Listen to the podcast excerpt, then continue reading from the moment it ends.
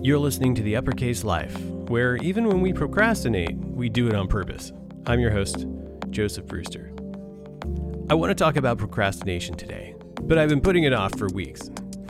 no, I'm just kidding. You know, procrastination is usually a negative word. It gets a bad rap, and quite honestly, for good reason. A lot of times we associate procrastination with being lazy or maybe being hesitant to do a thing, unwilling to jump in and commit. But procrastination and the act of putting something off from its intended timing isn't always bad. And I want to talk about three cases in which I think it's okay and even good to purposefully procrastinate. So let's get started. The first thing is impact timing. Now, I call this impact timing because sometimes we're trying to accomplish something or we have an action planned and we get more information after we've planned it about how the timing of that action is going to affect the project or the desired outcome. For example, let's say that you had a gift for somebody that you really cared about. You know, just thinking of you and wanted to get you something and you were going to give it to them at a particular time but then you notice that they're preoccupied and busy and you think you know I'd rather give this to you when we have a minute and you can really enjoy it I think in a case where the impact will be greater at a different time, you want to be intuitive and time that impact to where it gets the desired results. So you may want to procrastinate the action of that thing until you can have the greatest impact, which is what I would call impact timing. So look for the timing of that impact and ask yourself, is now the best time? And if not, maybe I can choose a better time later and I will get more for the effort. The second thing is what I'm going to call priority spotting.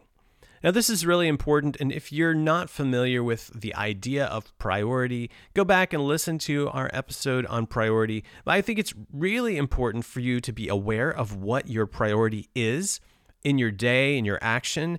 And it doesn't matter if, well, today you're working on a project that is very high priority, or maybe you want to say today, um, you know, I'm with my family, or and my family is high priority. You want to identify what is the priority in this scenario and say sometimes you can replace the current plan or the current action with something that's even higher priority. Now, don't confuse this with something that feels more urgent. This is a really important distinction because sometimes we make our decisions based on that outside pressure to do a thing. That is not what I'm talking about. What I'm talking about is to look at what you have on your schedule and maybe you receive new information that indicates to you that there is a higher priority objective you could be putting your time into. And these other things you had initially planned, they really could wait. Maybe they're not time sensitive and maybe they're not as important as the thing which has just come up. And an easy example of that is, you know, if you were forced into a situation where there was an emergency, let's say you got a call and someone you really cared about had been in an accident, you might suddenly in your mind be able to recategorize your priorities in that moment and say, well, I thought I had important work to do today, but I am not going to do that. I'm going to go and be with this person I care about that is when our brain just kicks in for us and automatically reprioritizes. But on a smaller and less urgent scale, I think there are ways you can be doing that on a daily basis to identify the really high value things, the things you care about, the things that impact your life the most, and sometimes procrastinate those lower value things that could be done anytime. They don't have to be right now.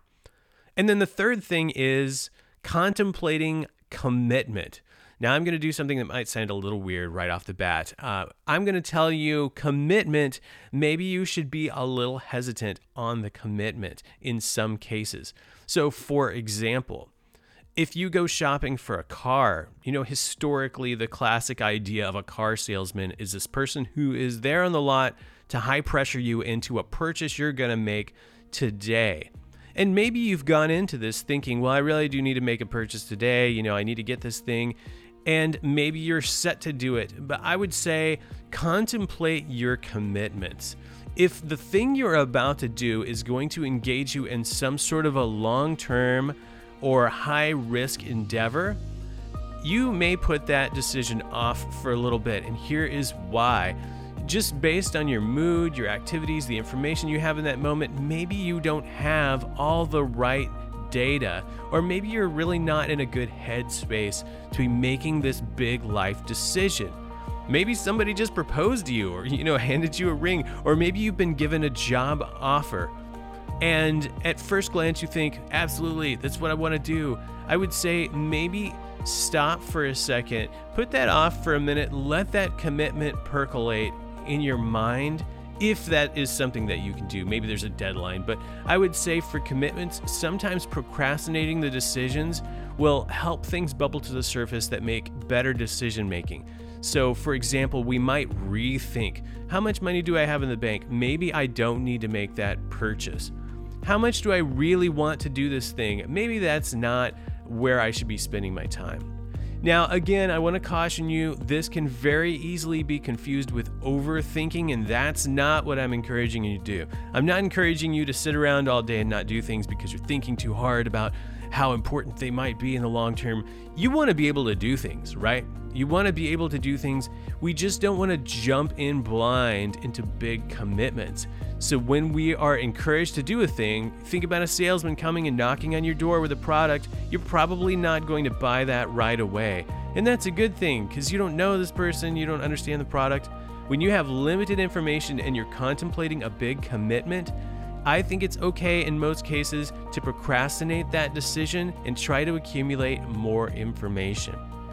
And maybe you can think of other really useful places you could procrastinate. I would love to hear your comments on where do you think it's okay to procrastinate? And when, on the other hand, do you think procrastination is really hurting your daily productivity or your, your intentional time?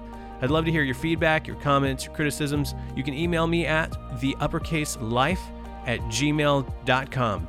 And I'll see you next time.